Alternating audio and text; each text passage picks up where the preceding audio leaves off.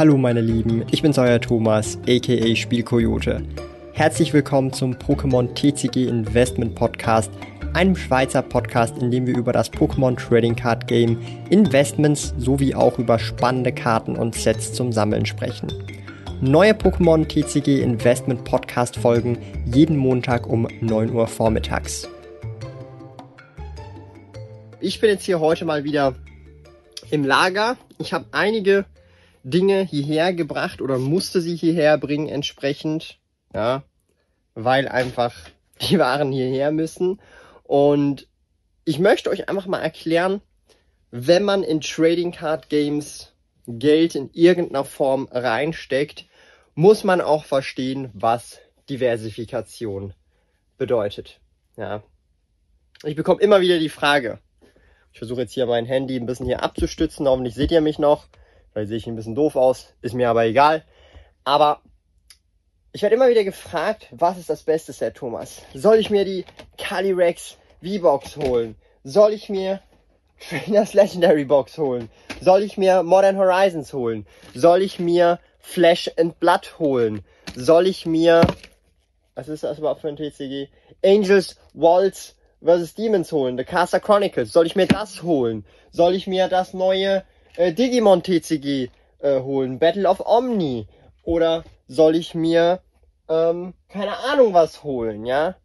Das ist immer wieder die gleiche Frage und sie beachtet nicht, ja? Das ist sehr wichtig. Oder soll ich mir Detektiv Pikachu die japanischen Displays holen, ja?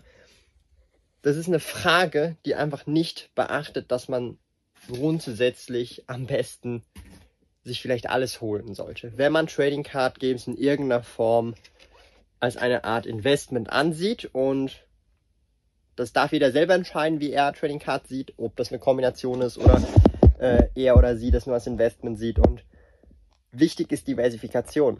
Das ist einer der Gründe, wieso, weshalb, warum ich ganz viele verschiedene Sachen habe. Ja.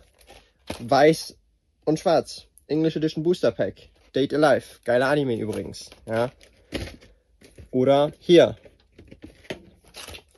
Magia Record. Weiß und Schwarz. English Edition Booster. Display. Ja. Und das ist ein extrem wichtiger Punkt, den man einfach verstehen muss. Diese Diversifikation. Du willst nicht alle Eier in einen Korb setzen. Wie bei jedem Investment eben auch. Egal ob das Aktien sind, ob das Immobilien sind.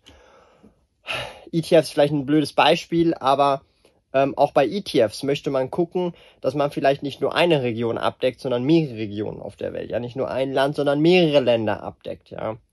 Und insbesondere dann, wenn man anfängt, wirklich viel, viel Vermögenswerte in Trading Cards reinzustecken, dann ist es umso wichtiger, diversifiziert zu sein und nicht nur ein Produkt zu haben. Ja.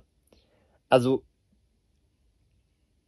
wenn wir von, ist, von der Investmentperspektive uns das mal anschauen, habe ich viel lieber ein breit diversifiziertes Portfolio mit vielen verschiedenen Silprodukten und Einzelkarten für 300.000 Dollar, anstatt ein PSA 10 Charizard für 300.000 Dollar.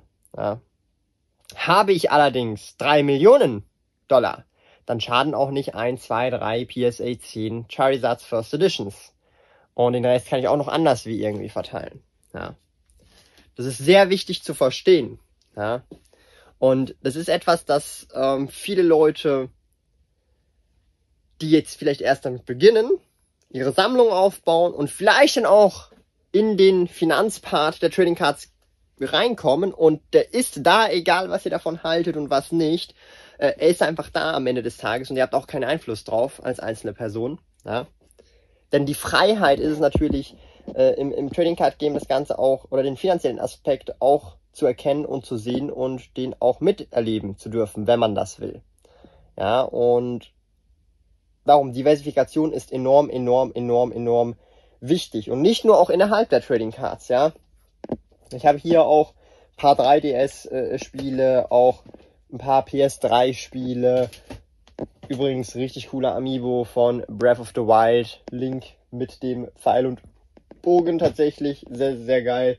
Aber auch hier hinten Magic, weitere 3DS-Spiele, paar Figuren, irgendwelche Amiibo-Karten, ja. Hier hinten ganz viele verschiedene Dinge. Da hinten ist irgendwo auch noch nur Lego und was weiß ich nicht alles, ja. Und wir müssen einfach verstehen, dass dieses Papier hier, das ist eine GX Special Collection mit The Lost Millennium, Cybernetic Revolution und Elemental Energy.